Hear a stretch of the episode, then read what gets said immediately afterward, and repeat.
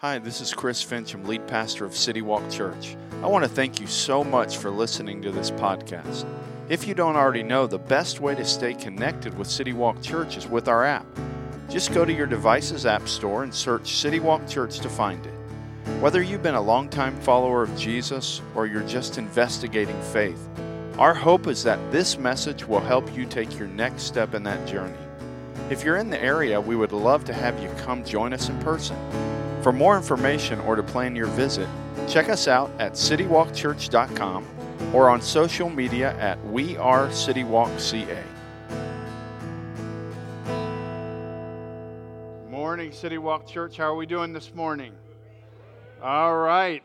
I was. I, I said yesterday on Facebook. I shared our post, our church's post, and I said, uh, I remember, and, and some of you remember this too. Remember when uh, you, you got to church early every single Sunday. So we this week we had an hour difference.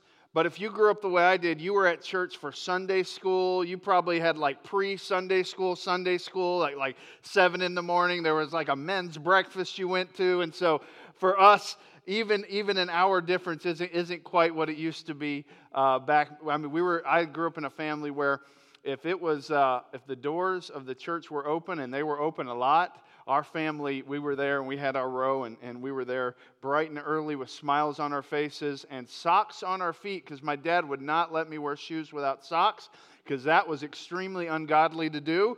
Uh, and so we had all those kind of things. But uh, if you were my counselor, I'd tell you more about that. But no, I'm just kidding. Uh, but as you, you probably already know, uh, in our family, we have three kids. Uh, we have two high schoolers, and then we have uh, a six year old. We have a, a, kindergartner. And so we're, we're the classic family, the story of, yeah, we had our two and then uh, didn't plan on having another one. And yes, we know how everything works, and, and it happened. And uh, we, we ended up having another one, which we're obviously extremely thankful for. But if you uh, are a parent of a little one or you're a grandparent, you know that when you have a little kid, and for us it's Kate, basically what kate has done for us is she has re-entered us into a lot of the child's kind of culture tv shows games. And so we we thought we were done with that. But then we had kate and if you're a grandparent you, you understand that basically what we find ourselves doing now is we watch shows like curious george we watch Little Einstein. We watch Sesame Street, shows we thought we were done with. And again, if you have little kids, you understand some of the, the Disney shows that you thought you were done with. And you remember as a child, now you're like singing the songs along with your kids and, and you're watching them with them. Uh, if you uh, have a little kid, you're also pulling out some books that you probably put up on the shelf and maybe books that you read when you were a kid, some of the Dr. Seuss, and, and you're pulling those books out and they're some of the favorites. And so, kind of, you're getting reintroduced to some of your favorite stories. You're also, if you have little kids, you kind of get reintroduced to some of your favorite games as a kid. Uh, and so, if you, you remember back all the way back to when you were playing on a playground, six, seven, eight years old, you, you played games like Duck, Duck, Goose. And, and, you know, you did that whole thing. And there was always Simon Says and Red Rover. Loved Red Rover because you, you know, run through and break somebody's arm on the way through. And, and you played that. You always, there was tag. But then there was this all time favorite game that every kid knew how to play and every teacher probably used at some point in the classroom, and it was called Follow the Leader. And uh, if you remember back to, to when you were a kid, or try to imagine yourself on a playground and you're on your elementary age playground and your, your teacher says, Hey, we're about to play a game and it's going to be called Follow the Leader. And I want everybody to line up behind me and you're going to do what I do and, and try to do exactly the way I do it and follow the leader. And so you line up, and, and of course, you want to be the first one behind the teacher because that's like the most important place. And so everybody's fighting for that spot. But then everybody ends up getting lined up and you start walking behind your teacher and, and, and she does you know moves her arms and you start to move your arms and, and the first few things your teacher does everybody's pretty close but then what happens is, after a few minutes and after a few different moves, the, the, it starts to break down a little bit. And, and, and, the moves in the back of the line don't, they look kind of similar to the front of the line and the teacher, but, but before you know it, some of the moves in the back, like they are starting to look nothing like what the teacher's you know, moves are. And then all of a sudden, some kids just get frustrated, break off, and they make their own line. And, and, so now you have, instead of one teacher and one line and everybody kind of following behind the teacher, doing what the teacher does, now you have five or six different lines of four or five kids, and, and they're still looking at the teacher a little bit and kind of doing some similar moves, but, but pretty much it's just getting to be chaotic. And, and then you're, you're on the, maybe on the outside and you're trying to get on the playground, and all you see is a lot of confusion and a lot of chaos. And before you know it, nobody's really looking like the teacher and what the teacher was doing. And now everybody's kind of doing their own thing. And it gets kind of confusing and it gets really complicated. Does that sound familiar? Because, yeah, that, that plays out on a playground, but that actually is played out in the church. Very similar. See, what started as simply following the leader, following Jesus, and being kind of doing what he does and loving the way he loves and having compassion the way he had compassion and, and just really following his teachings in the first century ha- has turned out to be a lot like what I just described to you. And now, now 2,000 years later, the church in some ways has gotten kind of complicated at times it's confusing and even destructive because it doesn't always look like what it was supposed to look like when it started by following Jesus. And over the last few weeks, we have tried to kind of peel back a lot of what was complicated and a lot of what we've helped complicate and just look at hey, when Jesus was on earth, what was Jesus all about? And Jesus, if you read through the Gospels, whether you're a follower of Jesus or whether you're even skeptical of faith, and maybe you've still spent some time in some of the, like Matthew, Mark, Luke, and John, the Gospels, if you read through the Gospels, here's what you see Jesus was all about relationships. He was about really three main relationships. And if you look at any story in the Gospels, you can connect each of those stories to one of these three relationships. And the first relationship is, is his relationship with God. And so you see throughout the Gospels that Jesus' relationship with his Father was really important to him. He had a desire to have an intimate relationship with his Father, and so he spent time with his Father because it was very important to him. But then you see another relationship, and it's his relationship with his disciples. And so, Jesus, if you look through the, the Gospels, you'll see that Jesus spent a lot of time really pouring into that relationship. And then the last relationship that you'll, you'll find as you kind of look into the Gospels, you'll, you'll find that Jesus had a relationship with people that didn't believe. And Jesus, in fact, he kind of, uh, people didn't like him for this, and he was kind of misunderstood in some ways. He spent a lot of time with people that weren't his followers and he had a relationship with those people as well. And so, what we've done, and it, it kind of only makes sense, if Jesus Christ was all about relationships, and he was all about a relationship with God, a relationship with other believers, in his case, the disciples, and a relationship with the world, then if we're going to be a follower of Jesus, then we should probably be about what Jesus was about. And so we've talked about how uh, uh, over the last few weeks, we've, we've talked about that first relationship and the relationship that we should have with God and how important it was to Jesus and how important it should be to us. And so we talked about how, how Jesus loved his Father, he knew his Father, and he did his Father's will. And so for us, we want to know God. Because as we know God, we love God. And then out of the kind of overflow of intimacy with God, we obey Him. It's just kind of the fruit of intimacy. So we talked about that. And then last week we began to discuss that second relationship that was so important to Jesus, and it was the relationship he had with other people that were believers or followers. And we said this, and maybe you can relate whether you were here last week or not. And you know this, whether we like this or not, this is true. When we start a relationship with God, we also start a relationship with his family. So when you married your spouse, whether you like the family that came with, you got the family with. And that's just the way it is. And, and, and that's kind of the way it is in, in the, the family of God. Man, when you started a relationship with God, we all came with Him. And you're like, I know, and that's why it took me so long to start a relationship with God. I was a little afraid of you guys. Uh, and rightfully so. But seriously, so when, when we start a relationship with God, we start a relationship with His family. And, and where we know down deep in our heart that, you know what, it's important that we be in community. Like, like we know that down deep in our hearts, even if we say, like, oh, I'm, I'm kind of my own person, like we know deep down, like we need other people.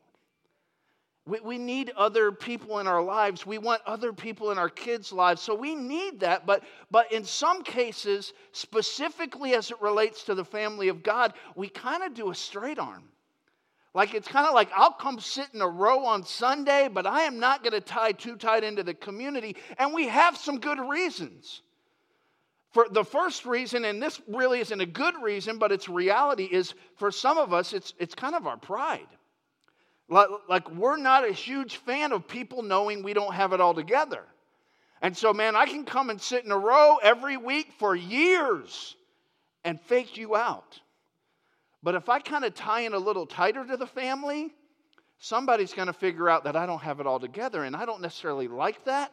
And so, in some, for some of us, we just don't ever tie in because we don't want that to happen. Others, for others, you, you've been genuinely hurt. Like we have some folks in our, and we've talked, me and you, we've talked, and some of the stories that are even in this room. There are some people in this room that have had some jacked up stuff done to them in the name of Jesus over the last decade or two. And, and for them to even be sitting in this room and to be brave enough to interact with the family of God again is huge for them because they've had some stuff done to them in the name of Jesus that Jesus would have never signed his name to and they've been legitimately hurt. And so for some of us, that's, that's why we say, you know what, I'm, I'm okay to kind of get tied, but I'm not going to get tied in too tight because I've been hurt really bad in the past. And then for, for some, it might just be, if we're honest, we think, honestly, Christians are weird. And I mean, I'll come sit in a row, but man, I've, there's some weird folks out there, and I do not want to tie in too tight. All you have to do is look at our t shirts, bumpers, stickers, and signs. Like, like, look at some of the t shirts that we put out. Do you like this one? Uh, Catch up with Jesus, blessed from my head to my toes. Really? So this is a this is a bumper sticker. Elect Jesus your life leader. All right, that's cool, man. I'm good. Let's get four or five of those and put them on. Now, some of our signs, you, you read this and you think, man, like we give the world so much material to make fun of us. Some of the things we put out and, and we put our name on, man, it's like, ah, no wonder people think we're a little weird, because we are. We put out some weird stuff. And so, no matter what, what it is for you, whether it was, hey, I was legitimately hurt, or honestly, I'm a little bit proud, I'm, I do not want to tie in too tight, or maybe you've been just kind of keeping uh, at a distance because you're like, I've been to some weird places and I don't know that I want to tie in too tight. All those things are not new in 2020. Jesus made a really big deal of relationships with his community, and if you look at his community, have you read about the disciples? Have you read about some of the dysfunction and some of the just the things that were going on in their life and some of the mistakes they made and some of the things they said that they shouldn't have said? And there, there was a lot of the same stuff, but yet Jesus made a really big deal out of his relationships with other followers, with his disciples, and he put a huge focus on it. And then when Jesus left, after Jesus died on the cross and he rose from the grave and, and he left earth to go to heaven, you, you see the same thing. You see that his church, the people that were his followers, they made a really big deal of community. And so, if you have your Bibles, turn to the book of Acts. It'll be here in a second, it'll be up on the screen, and then it'll, it's also in your app. But if you were to look at, at Jesus' followers in, in that early church, before Jesus left, he, he told his followers basically this He said, Hey, I want you to take what you've seen. You've seen me die and rise from the dead, and I want you to go tell people about it. I want you to be my witnesses. I want you to tell people what you've seen. And so they did. They did what Jesus said. And, and before you know it, and literally on some days, thousands of people believed. And so this, this group that was Jesus' followers that he was tied into real tight, that, that were focused on that relationship with him, and he was focused on his relationship with them, before you know it, that little group has now become thousands of people. And, and what we see as we look at this, this young church that starts with just these crowds of people, you see that there's a natural movement toward community. That all these people, nobody got up and said, Hey, we should probably start doing community. Is there a book we can read about that? No, it just started to happen. And there's a lot we can learn from the early church as we seek to kind of follow in Jesus' steps and be tied into our relationship with other people. Look at the first thing. The first thing we see is, and this is an example that the early church gave us, was we need others to grow in intimacy with God. Acts 2:42 it says this, and they devoted themselves to the apostles' teaching and the fellowship, to the breaking of bread and, and the prayers. That word devoting, it means to remain steadfast, to continue in. And so, what did they actually devote themselves to? It says that these thousands of people, they, they started to gather together and they began to devote themselves to teaching. They began to devote themselves to fellowship with each other, to breaking bread, to prayer, to spending time with each other. They began to devote themselves toward this.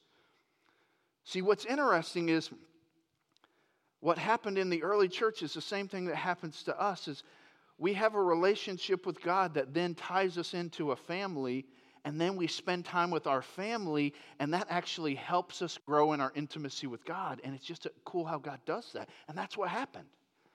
So these people started by, you know, thousands of people, and now they, they start to come together in these smaller groups and they, they begin to devote themselves to teaching and to prayer and to just uh, fellowship and breaking bread together. And before you know it, these small gatherings that are in houses become a movement that literally touches the ends of the earth. And it's just, just their example. And one of the things that you see is because this was new for a lot of these people. I mean, most of these people. They had grown up with one way of believing, they had grown up with kind of one way of doing, doing faith, and now this whole thing was new. But yet, as they, they met God and they, they started a relationship with God, there was this natural bent and movement into a community of other believers. And there's a phrase that you'll see that Jesus used, that John used, that Mark, Paul, I mean, you, you, any of them, they all use this one phrase as they talked about the family of God and the importance of the community and the, the impact of the community. And the, the, the phrase that they used over 40 times in the New Testament is one another. You, you'll see that phrase used by most of the authors of the New Testament and it's used to describe a right relationship with God's family. You'll hear it used like this be at peace with one another, give preference to one another, be kind to one another, build one another up, do not complain against one another, clothe yourself in humility toward one another. And it's these statements of one another that is what is really describing how we are to live with other followers of Jesus in his kingdom. How we're supposed to prefer others. And as we do that, as we're in relationship with other believers, here's what God does He uses that relationship to grow our relationship with Him. And I said this last week that there's just some things that we will never learn, and there's some things we will never grow in apart from our relationship with other people that love Jesus. Like if we decide I'm just going to do this thing on my own, there's just some things that we're saying right up front, I'll just never learn some things. Because there's some things that I can only learn as I'm sharpened by other people that love Jesus. And here's how we usually think that uh, of that. So, Chris, you're talking about like the healthy relationships, right? Like the, yeah, uh, oh, okay, I can see like the, the healthy relationships, like the, the ones in the family of God that are characterized by love and by honesty and by encouragement and trust. Absolutely. I can see how God could use that to really grow my relationship with Him. And I'm so thankful for those relationships, but that's not what it's really saying. Yeah, does God use those? But you know what else God uses?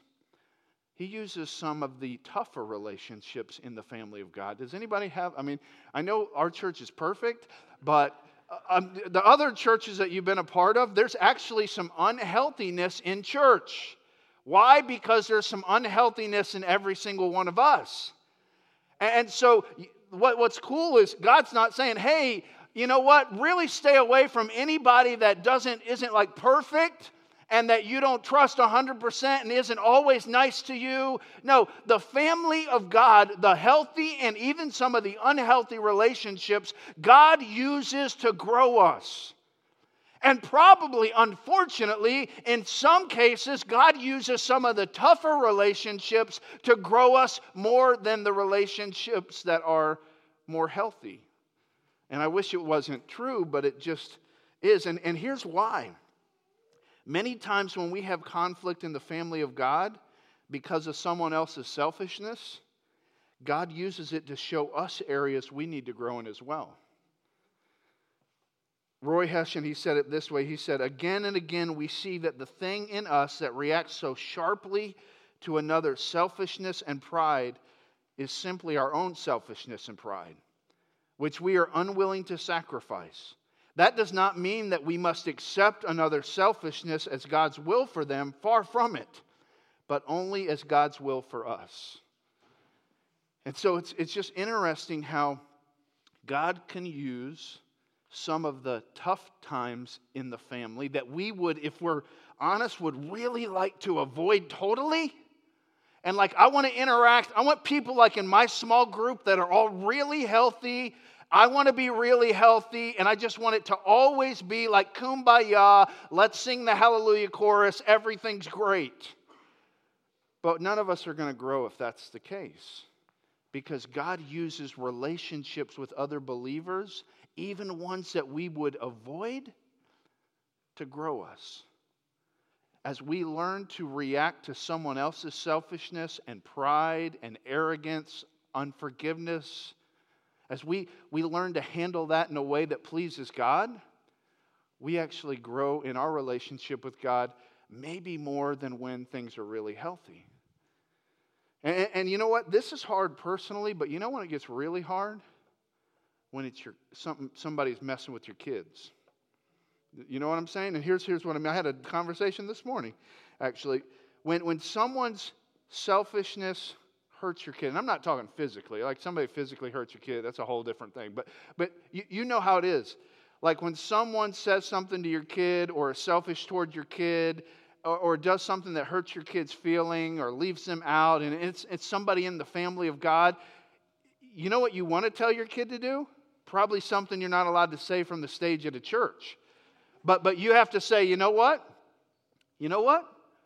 What would Jesus do in this case? Like, what, how would Jesus react to this situation? And how can we grow in our relationship with Jesus even through this tough thing, even through this, you know, the, this, this thing that kind of hurt your feelings? How can we grow and not return evil for evil? And, and that's a tough thing to do personally, but especially when is, he's saying, you know what? I want to use relationships with other people in the family to deepen my relationship with you. And so lean in. And that's what he did with the early church. And we, we see that, we learn from their example. But we see from the early church and really can learn from their example is this we need others to walk through the ups and downs of life. I mean, isn't it, honestly, isn't it an evidence of God's grace to you and to me that He puts people in your life so that when the times aren't great, that there's people there that love you and support you and are speaking truth and, and good things into your life. And it's, it's a way that God's saying, Hey, I love you and I want to show you my grace by putting these people in your life. And He puts these people in our life to help us and to walk us through the ups and downs. And that's what happened in the early church. Look at verse 44 of Acts chapter 2. It says this And all who believed were together and had all things in common and they were selling their possessions and belongings and distributing them the, distributing the proceeds to all as any had need. See many of these early christians and if you study this at all like you, you, like today if you start a relationship with jesus nobody probably probably nobody today if you decided today's the day i'm going to step over the line of faith and follow jesus you're probably not going to lose your job. You're probably not going to get kicked out of your family Maybe you would, but in most, in most cases, like nothing really tough is going to happen to you when you leave here as a follower of Jesus. Well, well, these people, when they, some of them, when they became a follower of Jesus, man, there was huge ramifications. Financially, in their families, there was a lot of ramifications. And so, what was happening is these believers were gathering. They were gathering in large groups and in small groups. And what would happen is a need would come up, somebody that, that wasn't going to have what they needed. And instead of saying, hey, let's put them on the prayer list and uh, let's all be praying because they're in a really rough spot. And we really want to see them not be in a rough spot. So let's make sure all of our groups are praying for them. No, it's like, okay, well, how can we pull some resources together to, to take care of that for them? And that's just what they did. They, they saw, man, there, there's a need in our community of believers. And, and when the community became aware of it, they didn't say, you know, hey, I hope you can figure it out, or God bless you, and we'll pray for that. Good luck. No, they did something about it to the point where they're like, you know what? I don't need that TV. I'll just sell that and that'll actually help me meet that need. I don't need this, or yeah, that's not really that important to me. And so let me go ahead and get rid of that and take those funds and, and put those towards this need because this is my family and I'm here to help meet the needs of this family. And that's what you see. And there was this genuine and sacrificial love for each other that was an expression of Christ in them. It was beautiful. The, the scriptures tell us, and we've talked about this verse in the past, is it says this in John 13 that by this all people will know, this is Jesus speaking, that you are my disciples if you have love for one another. Jesus said, actually, what you're doing as a, as a young church, this early church, what you're doing, this is actually the thing that's going to tell the rest of the world that you're my followers because the rest of the world is watching how you love each other, and how you love each other is the megaphone that's telling the world that you're a follower of mine. And, as, you, as you think about, because again, early church, probably nobody that you know right now is like, you know, losing job or, or you know, getting kicked out of the family. So how do we take what was written a few thousand years ago and apply it? There's a couple questions we need to ask ourselves. Just ask yourself this. When was the last time I was meeting needs in the body of Christ? Like, as you're connected to God's family, is there, can you remember back to where, you know what? Yeah, I can remember fairly recently where there was a time where there was somebody that was hurting or there was a need, and man, we were able to, in a small way, just help help be a part of that solution. It, it, because I mean, you, you, know how it is. It might be my family that's hurting this week, but it might be your family that's hurting next week. And so we all have the ups and downs. And man, when I'm up, I hope that I'm helping. And when I'm down, I hope there's somebody there to help. And that's what this church did. And, and so we, we ask ourselves uh, is there any time and recently that I can remember really helping meet the needs of people? I've watched this at, at City Walk happen incredibly. I remember the one thing that stands out to me I was going into a meeting, and this was a few months ago. And uh, we were going into a meeting with probably eight or nine of us. And right before the meeting, we found out, and Jack's not here today, that Jack was in the hospital. Jack's a, a young guy, comes to our church, that he was in the hospital. And for some reason, I had gotten put in his city group's Facebook Messenger like thread. And so, right before this meeting started, oh, Jack's in the hospital. And literally, my phone, the whole meeting, and some of you were at this meeting, like just blowing up. All like, like goodness.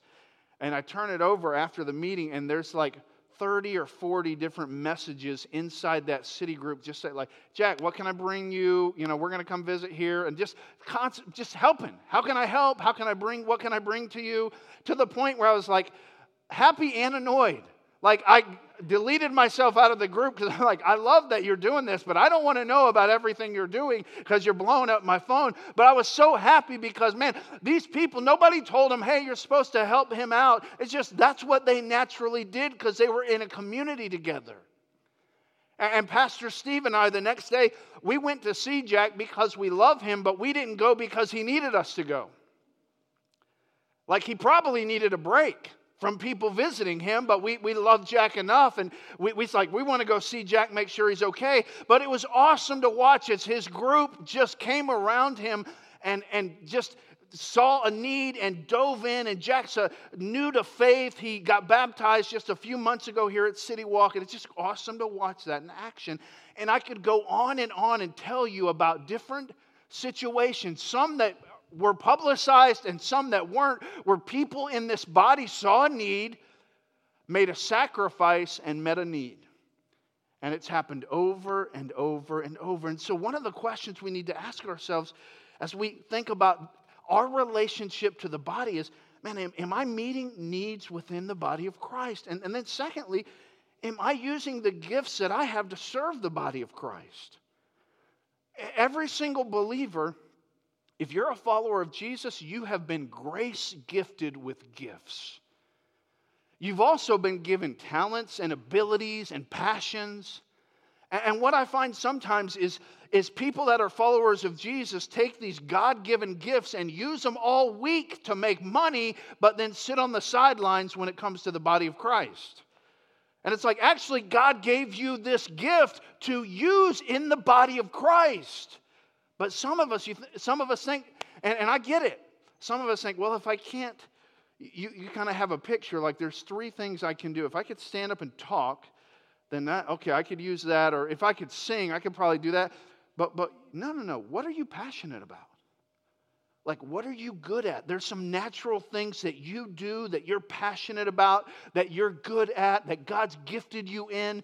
And He gifted you in those things yeah, so you could bless the world, but also so you could use those things in his kingdom and for the furtherance of his kingdom in his body.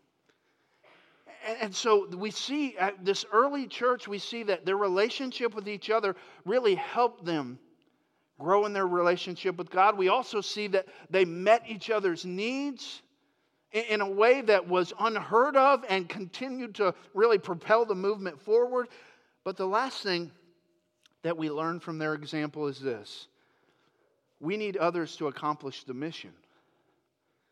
If you, if you look at verse 46 and 47, it says this And day by day, attending to the temple together and breaking bread in their homes, they received their food with glad and generous hearts, praising God and having favor with all the people and the Lord added to their number day by day those who were being saved. See, if you, if you were to track through all of the Gospels, anytime that the Great Commission was given, or you know, Jesus' command to go reach the world, he never gave it in a singular fashion. It was always given to a plural. It was always given to a you, to a group. And what he did is he gave this command to make disciples to a community called the church. And, and, here's, here's what's interesting. You see this church like, like we have all this stuff. Like we have the, we, we read about all this stuff. It's all written down. This early church, they didn't have Matthew, Mark, Luke, and John, all the, all the epistles. They didn't have all that. So, so what was happening to them is they, they were receiving Jesus, they were getting connected into a group, and they, they, were, they were going to the temple together, kind of a large group, and then they would go to these houses, and, and it was just part of their life. And birthed out of community was mission. Like they didn't sit down in a class and say, hey, we probably should figure out how to expand this thing. and let's come up with a five part strategy to expand what's happening. No, they just did what was natural. They got into community, and what, was hap- what, what happened is the mission was the overflow of the community. Like as they were together, all, all of a sudden, stuff started happening outside of the community. Uh, uh, in our group this past week, I remember just in our small group at our house, like even some of the discussions that were taking place in our small group were about, hey, I have this neighbor that I don't think knows Jesus, and I'm, I'm going to try to help and do something. And there's just different people in our group that just out of the, the normal conversations that we were having, we didn't sit down with the idea of, hey, let's talk about how we can reach our neighbors. It just naturally came out of discussion in the community. And so the mission becomes an overflow of the community. I wrote this in my notes. If the kingdom is not being expanded as a result of us living in community, then it's not biblical community. Like if we're just getting together and nothing is happening for the kingdom outside of our little coffee group, then it might be a great coffee group, but it's not necessarily biblical community because naturally what should overflow from biblical community is mission. It should just happen. See, relationships, I wrote this relationships in God's family are to be a testimony to the world about the difference Jesus makes. And so, here, let, let me close up by asking some questions. And I, I want you to just think about the, the first two questions are pretty easy. First one is this Do you need other Jesus followers in your life? Like, that's a pretty easy one. Like, oh, yeah, I probably could use a couple people in my life that could encourage me. So, so yeah, that one's pretty easy. The second one, and, and don't be bashful here do other Jesus followers need you in their life? Yes, the answer is yes. Like, God, has, if you're a follower of Jesus and there's other people, probably even in this room, that, you, that need you, like that, that you're going to do something and say something, encourage them, in a way that maybe nobody else can. And so, man, the first question do, do we need other Jesus followers? Yes. Do other Jesus followers need us? And here's the tough question. And this is the, the question that we debate in our heads for a lot of different things. What is the harm to you and your family if you don't lean into biblical community? So we, we ask this question forever. You asked this question this morning dealing with harms. And here's what I mean like when you woke up this morning, your alarm went off, and you had a decision to make. Like, if I press snooze one time, is it going to harm? I mean, is there really going to be much harm? Like, am I going to be late? And, and, you made a decision, probably hit that snooze button because you're like, you know what? The harm that is there for me and this sleep, the sleep's more important than maybe the harm of being a little late. So you maybe hit the you hit the snooze button. And then maybe it went off again, and, and now the harm was a little greater because you were the time was getting a little tighter. And so you again in your mind very quickly made the decision like, okay, eh, can I hit it one more time and still it not not really hurt the time? And you made that decision this morning. You, you've also probably have you ever, you know, your your tank in the car's down to E? And we've done this and, and we've been on the side of the road because of this at times, but, but, but you see that it's on E, and you know that one gas station is right here, but it's the most expensive gas station in town. And so you, and you've had the conversation in your head, maybe you even out loud with your spouse, and you say, you know what? I think we can make it. I, I, yeah, I think if we pass this, the, the harm isn't going to be great because I really think we have enough gas to get to the other.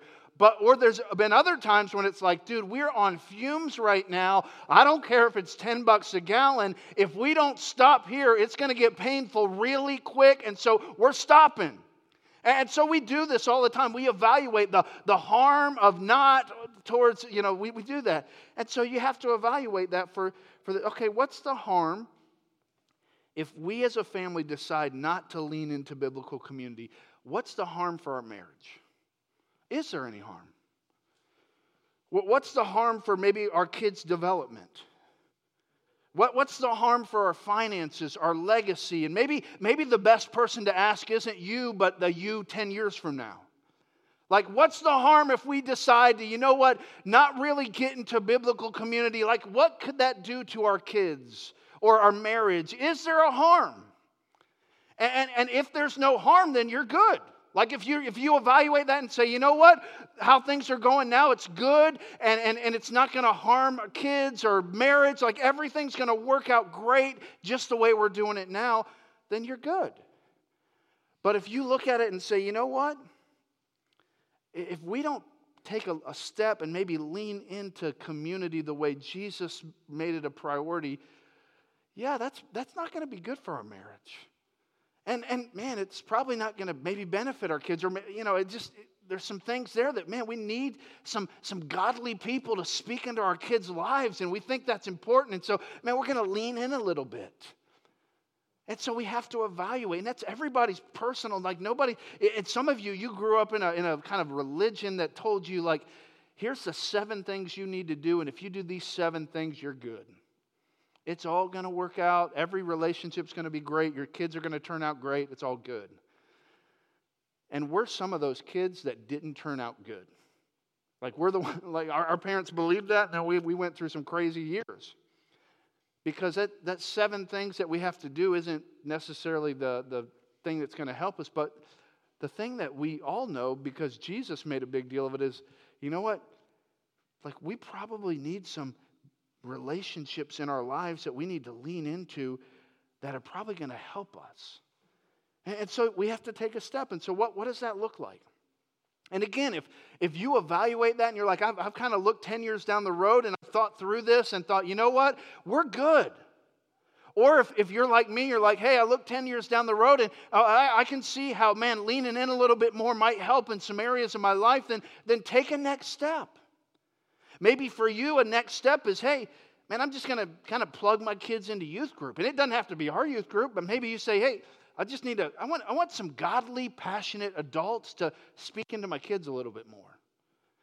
Or maybe for you, it's, hey, we've, we've been kind of the city group thing, kind of putting that off. We're, we're going to go ahead and dive into that. Or we're going to get on a team and serve with some folks. Or, or here's a thing that you probably never thought you'd hear from me. Maybe it's, we got to go find another church. Because Scripture is pretty clear that community and relationships with other believers is important and healthy. And if City Walk isn't the church that I can do that in, then our next step as a family might be to go find another church that we can say, yes, we can get all in and get the kids involved, and we, we can do that because that's what's healthy. That's what the scriptures say. And so I'll, I'll end with these couple statements. God's best for you involves a relationship with Him and a relationship with His family. And so, my encouragement to me and to you is step into God's best because God has a best for all of us. And part of that best is obviously a relationship with Him, but it's also the, the relationships that He wants us to have with other believers, that He's put into our lives, that He's put into our kids' lives to be a blessing to them and to be an encouragement to them. And so step into what is God's best because that's what Jesus was about. He was about relationships. So let's pray. Lord, I thank you for our time together and I thank you for the example that the early church gave us of a, a, a, group of people that they didn't have all the answers, they didn't know all the theology, they didn't have the Bible to read like we have, but they knew they had a relationship with you and they knew they needed a relationship with other followers of you. And so, God, they, they leaned in, they sacrificed, they spent time together. And you took what, what happened in that community and, and you literally took your gospel, your good news around the world. And God, I pray for each of us that we would just be people that remain sensitive to you. And God, that, that you, we, we ask that you would bring godly influences and godly friends into our kids' lives. God, we pray that you would bring into our life people that we could sharpen and that would sharpen us to love and know you. And God, I pray if there's a step that we need to take, any of us, Lord, if there's just a small step that we need to take to, to maybe better lean into what your best is for us, I pray that we would just be willing to do that. And God, I, our desire is that in this city, in this region, that hundreds and thousands of people would begin a relationship with you because they see how your body loves each other in a way they can't even imagine. And Lord, we, we know that's what happened in the early church. And God, we just ask that you would help us to follow your example and the example of the early church. In Jesus' name, amen.